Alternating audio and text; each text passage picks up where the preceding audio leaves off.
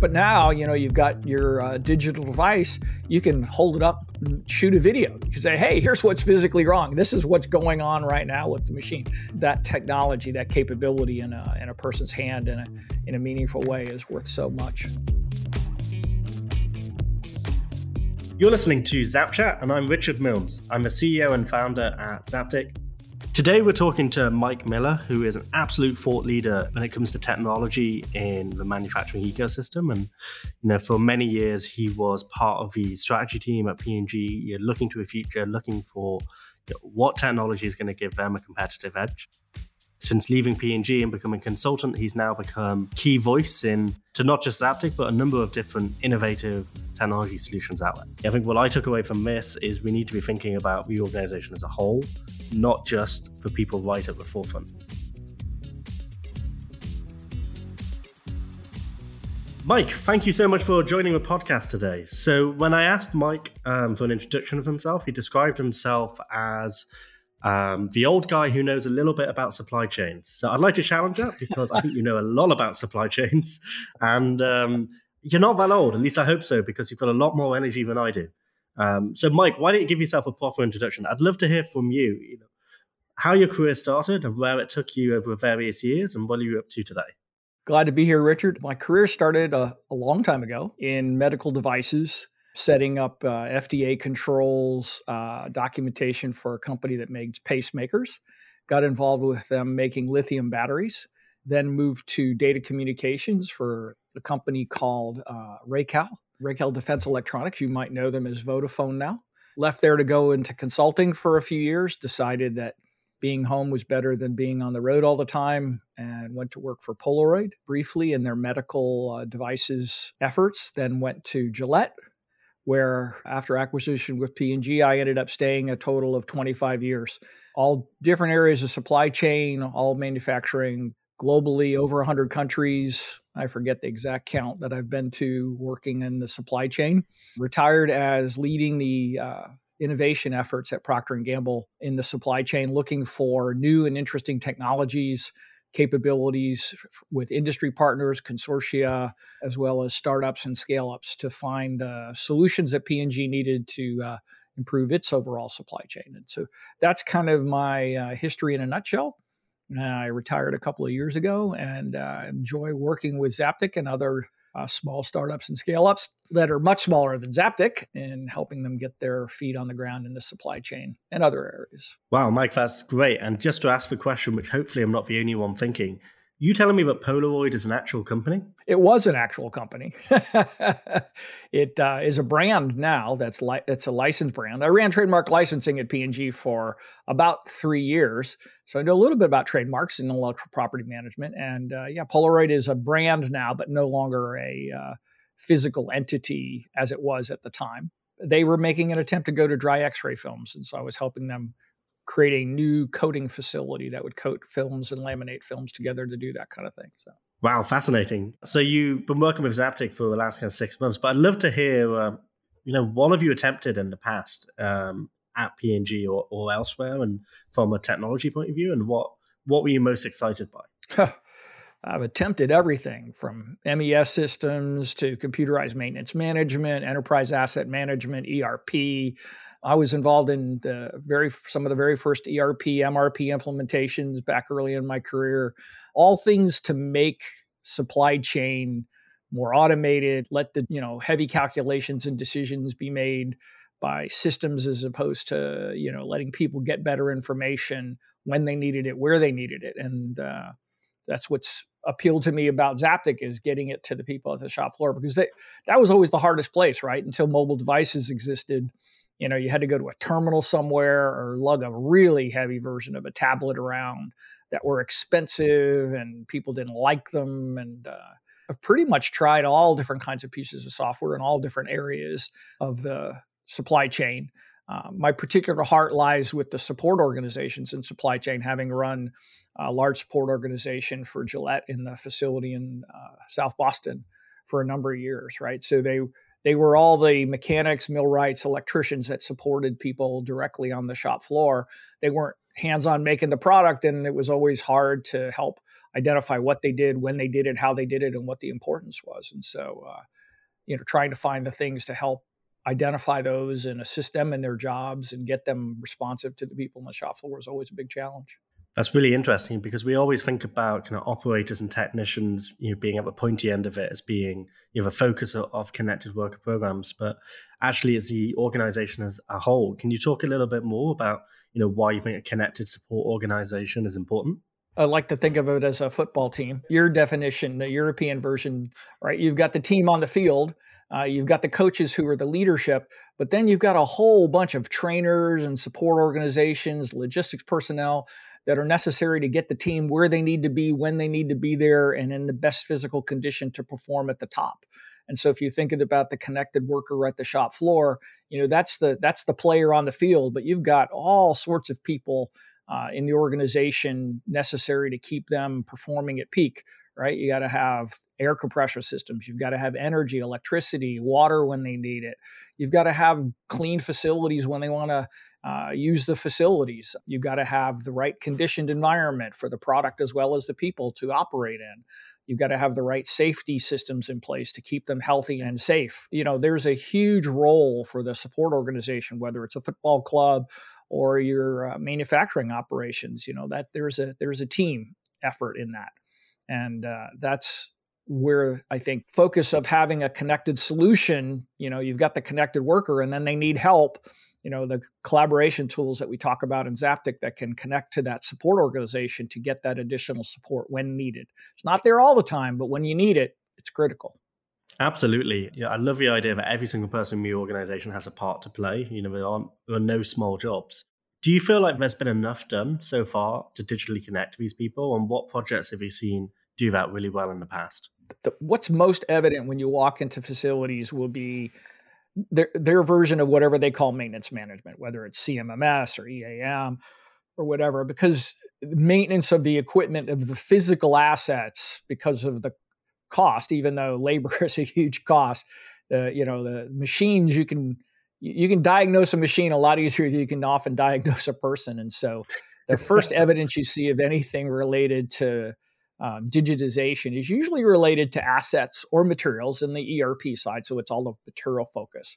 Uh, very little in the digital realm. You know, maybe you've got some training that's digital out of, you know, uh, to teach people some things, you know, video content or other digital content.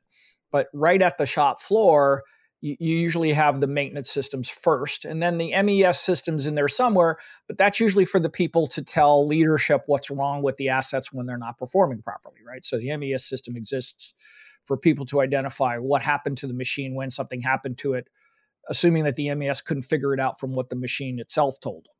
And so uh, the missing gap there has always been the piece that ties all that collaboration to people together. And so you see efforts like Slack or Teams or other collaboration tools. Yammer, I think, is uh, what Microsoft calls theirs. And you, you see that, but it's not often deployed for collaboration right to the shop floor, right? It stops. The support organization's usually plugged in, at least the leadership of it. But uh, often the people, you know, the connected worker or the connected support organization who's out on the floor during the day you know they're not looking at their phone for a teams message or uh, or something else like that they may be getting dispatched from the maintenance system or dispatches from uh, other things but it's often not a, a, real collaboration environment and certainly nothing that's giving them anything close to instructional. If I'm a support organization, a mechanic, and I get called because the air compressors died in some part of the facility, I might have six different kinds of air compressors in the facility. And when I go there, I need, you know, the right information on, you know, God, I haven't worked on this one in like five years. What, you know, well, how do I diagnose the problems? What tools do I need? What uh, specifications can I look at to tell me what's wrong with it and diagnose it? And that's where I look for a connected support organization to have the tools and the information they need. Absolutely. And so often that can just be a picture or a video. I remember speaking to a maintenance technician who said that a digital solution saved them two hours a day. And I asked him why, and he said it's because it's a big site. And every time somebody called in on the radio with an issue, he'd have to walk down to the line, look at the issue, walk back to the parts warehouse, pick up the correct part, walk down again, and over the course of a day, that's about two hours of walking to the line, back to the warehouse, back to the line. at a big site. So it's not hard to imagine the you know the amount of time that can be saved with, with the right kind of digital solution. Oh, for sure. I mean, I've been in some facilities where you don't walk; there's bicycles um, or well, golf electric golf carts. I mean, the facility's big enough. The left facility in Boston was, you know, million and a half square feet. So, um, you know, and that's a small facility, right? So, uh, you can be in some facilities where, you know, it could take 20 minutes round trip to get to the parts crib or they have distributed parts cribs or the parts you need are never where you want when you want or the you know the help you need or the information you need and very often you go out to look at something and you have to make a long cycle trip and that's just not a good thing uh, and when you reach out to the support organization you know how do you tell them what's wrong right i mean so you you maybe call them on the phone and you talk to them but now, you know, you've got your uh, digital device. You can hold it up, and shoot a video. You can say, "Hey, here's what's here's what's physically wrong. This is what's going on right now with the machine," and they can see they can see it on their device, you know, through that video. If a picture's worth a thousand words, a video is worth ten thousand. That technology, that capability in a in a person's hand in a in a meaningful way is worth so much. Absolutely, and I find the sort of the bicycle anecdote so funny because if you if you imagine each line goes down, it might be costing you tens of thousands of dollars each minute it's down, which surely is a business case to hire Olympic cyclists. if you're waiting for someone to go get a part and come back, you know, um, there's got to be a business case there for hiring really fast cyclists. Certainly now with electric bikes, there. Uh, but then you had a whole other safety problem. You've introduced a whole other risk factor to your facility, right? Oh, absolutely. Which brings me on to of my next question of, you know, is the support organization changing and what are the changes that you're seeing out there in the market? Oh, sure. I mean, if anything, the support organization is being more distributed. There's more and more of an effort to decide how much each part of a plant needs in terms of a support organization. And so you you you take and you say maybe you've got 100 people in your support organization and and call it five areas of the plant but they're not all going to get 20 people out of the support organization. Some are going to need five, and some are going to need 10, and others are going to need 15. Well, very often the demand for that support organization isn't linear. It's not even close to linear. You, you know, you're, you're lucky if your production's close to linear, so you can estimate the number of people you need on shift for direct uh, work you know indirect work support work is so over and so they've you know there's been this huge effort over the time to decentralize that organization to assign those costs where they're most attributed but it's highly variable and because you didn't have real-time communication collaboration tools those efforts were always kind of half baked or you had a little too many here or not a little too many there. And so if you think about some things that are truly support costs and you have, you know, robust digital collaboration tools in a connected support organization, connected workers, now you can get down to where you can have people collaborate quickly, support something before they go there, get the right parts, reduce a lot of that overhead time, smooth that out. And so you can see substantial savings in your support organization associated with you know getting them the right information you know either pictures or videos uh, and real-time collaboration that you couldn't before. And uh, well people say well now you're you're going to lay off people you're going to have headcount reduction guess what? We you know unemployment in the us right now is sitting below three and a half percent. That's like full employment and people are aging out of the workforce like crazy and there aren't enough young people coming in behind them so you know your support organization's getting thinner without you doing anything about it. And so you know if you can do something to make them more effective you you can uh, maybe offset those struggles you're going to go through to just find the people in the support organization. We have enough trouble finding connected workers at the shop floor a layer behind them in the support organization which isn't as well recognized as the people making the the product is, is even more of a struggle, especially in the trades, because people, you know, they, they, people want to go to college and uh, not work in the trades in many cases. And so electricians and millwrights and plumbers and mechanics, really, really tough to find.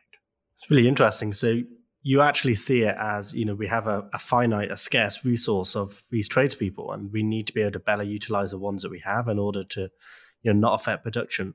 Like, what's going to happen if we don't do that? Like, what's the disaster scenario in your mind?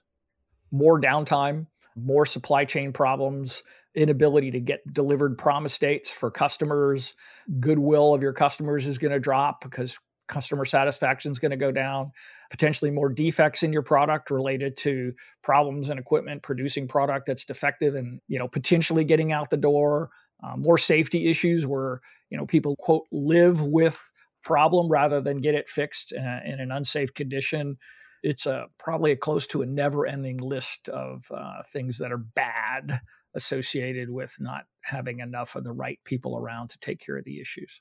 And how hard of a problem is it to solve? Because you know we're talking here kind of maintenance rooms, you know, even maintaining facilities and, and simple as, as bathrooms. Like how hard of a problem is that to solve at a large production facility?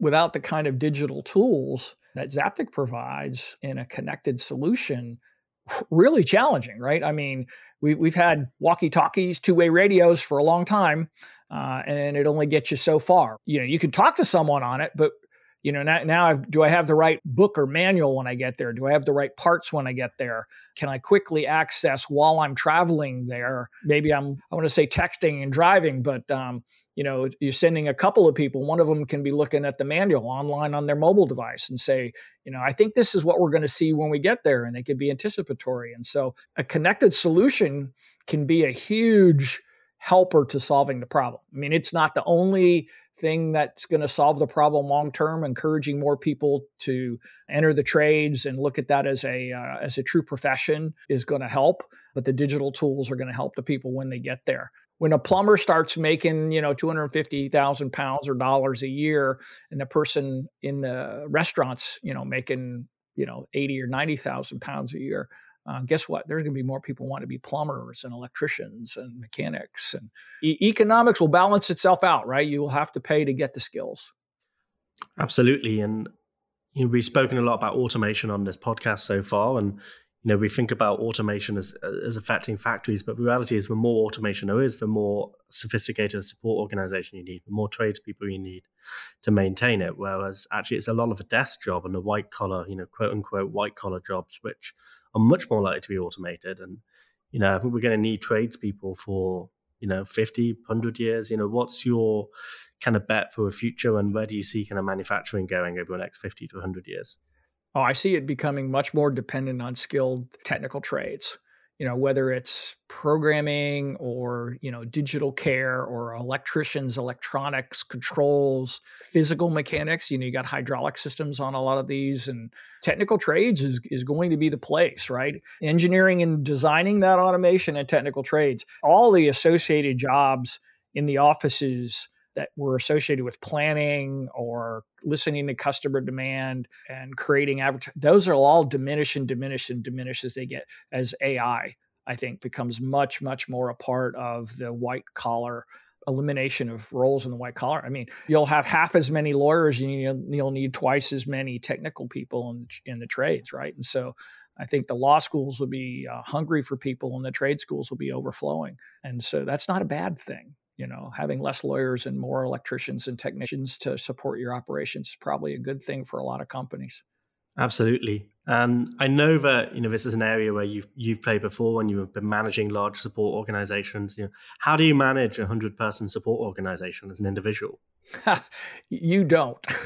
You serve them but you don't manage them. I think you'll have a whole separate discussion i think in an upcoming podcast on that with somebody who believes in servant leadership is you know a lot probably more than I do is more of a zealot about it than I am, but I'm I, I still am a, a big zealot of servant leadership, and you you don't manage them. You you serve them. You give them the tools they need, the support they need, the education they need, the coaching, the compassion, all, all the things that they need when they need it. And you listen to them a lot about what can make their lives better and what can make the operations better. And you do your damnedest to, to try to fulfill those needs. You know, you work with them to create the information you need or to collect the information you need to show further leadership that that investment, that um, efforts to support the changes they've asked for is warranted, uh, financially viable, uh, and just a good thing to to do. My early attempt at servant leadership in a non-digital world was I had a uh, a book of uh, pictures of everyone in my organization, often their families if I could get them too, as in addition to them. And on the back of those pictures were the names and start dates and partner spouses names children's names significant things you know just stuff that even not as an old guy even as a young guy uh, you couldn't you know if you had 140 people in an organization it was very hard to remember that unless you just worked at it right? And so i made you know my job to serve them was to know who they were and what they needed and what they might be feeling and you know family conditions can often affect how people perform at work. And so be able to go up to someone and, and talk to them genuinely about their family and their kids and what's going on in their life, it was a huge plus. And so I spent lot, many, many evenings with my wife with her, you know, showing me a face and then asking me to tell, tell her a little something about that person. Um, and uh, it was fun. I mean, we laughed about it at the time, but I got to tell you, it, it really made a difference. And you know, when I was uh, part of the leadership team at the factory in Boston, in in the culture in Boston, uh, there's a heavy Irish culture or Irish Catholic culture, and you know, when when somebody's family passed, everybody went to the wake, uh, and so you know, in a plant of several thousand people. You, you were you were it's a small city and everything that happens in a small city so births and deaths and marriages and you know kids graduating from universities and colleges and high schools happened every day. If you were connected to your organization, if you were serving your organization, you were aware of those things. You were aware that somebody needed an extra day of bereavement or uh, an extra day to celebrate their wedding or a graduation or they needed to get out early today. And uh, that was servant leadership for me then. You know, now you can do that on a digital device. I think I made the analogy to the Devil Wears Prada and Glenn Close, you know, at the party, and two people are whispering in your ears, "This is so and so," and they're so and so, and you know, and so you have the name handy. Never had anybody whispering in my ear. I either learned it or I didn't learn it. I love that, and it's coming from such a such a good place. You know, it sounds manufactured, but the reality is, it's just not possible to remember that. And what comes across is just how much you care. So, you know, looking at the future and you know, trying to move beyond those kind of cards, what's the digital version of those kind of pictures with notes written on the back? I think the digital version is just my my contact app in my phone. You want to talk about connected leadership. I think you have somebody else going to talk about connected leadership, but you know, something that I can quickly scroll through my my organization and all that information that I I want to have in my head that I can't possibly have in my head with that many people. I can bring up, oh, oh yeah, I know who's working on line three today. Okay, Bob, Bill, and Tim. Okay, uh, oh, and Mary's supporting them, and so uh, you know, I got a note that Mary's got you know uh, is not feeling well or is, is is is struggling today, and so I can look up and see Mary's you know you know newly married and um, you know been trying to have kids or something like you know whatever it is I, I, can look up a little thing and so you know i can go there and have a conversation with her or or or one of the people on the line and help them in whatever way i could possibly help them to make their workday easier so that's less impactful on or you know minimizes the impact of what's going on in their personal life. So i think it's just a digital form of my of of the notebook you know. Not that i'm going to hold it up to a next person and go yep that's you and then flip it you know but uh, I think you know anything you can do to get more information in the hands of leadership to support their organization in a connected organization. And the connected organization you know you've got a new new electrician or mechanic and they're headed out to the line that they've never been out to before solo. You know they can bring up who's on the line today and and maybe there's a short we have everybody to put a short bio in and so the line leader so and so and this is their philosophy or whatever. It's great. You know learning your technical trade and getting training has always been about the machine works or how this works or that safety program. You know we don't, we don't train a lot on getting to know your fellow team members in various places of the organization and that could serve a great purpose in helping uh, people get more connected that way it's really interesting. I obviously spend a lot of my day thinking about connected worker platforms as being one way, but actually there's there's a lot of different solutions involved in a connected workforce, and that's only uh, only a fraction. I'd never considered the contacts app on my phone being one of them, but that totally makes sense. You should see how much information's in my contact in my contact cards, right? It's just not a name and a phone number, Richard. well, maybe after a beer, Mike, you can show me what you've got on me. not enough, not enough. Sandy hasn't spilled the beans. yeah. Oh, he will. He will. So tell me, AR VR, what do you think the future is in the connected support organization? Oh, I think it's going to be here. Uh, it, it's right now, it's still pricey. It's still not ubiquitous. You know, we tried mobility uh, for a long time, right? We've had mobile devices for a while. I remember we had a client come into her consulting firm and they asked if we had, you know, mobile computers, and the president of her consulting company said, "Yeah, we have them.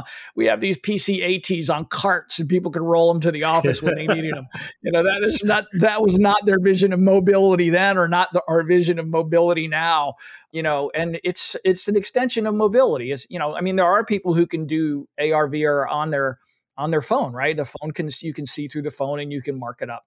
And and but people aren't going to carry their phone around at the end of their arm reach to be able to show something, you know. And the headsets and other devices associated with kind of AR today just just aren't there for people to be able to tolerate them or have enough of them. We did we worked with a consortium in Chicago, DMDI, and we had a bunch of company, very large companies in digital ourselves, and we got a group together uh, the the leader from Gillette, who is in the AR VR space, and others from other companies, and they tried to put down why we needed those companies to come up with standard digital platforms for their hardware. Because if you know, if Procter and Gamble went out to um, forty thousand, you know, and said we want to buy forty thousand AR headsets, there wasn't a company that had 40,000 AR headsets available, right? I mean, it, depending on what country you were in, you were going to have some of these and some of those, and they needed to interoperate, you know, and, and the companies were like, oh, no, we can't innovate that way. And we can't, you know, well, you know, then you're not going to be selling very many of these.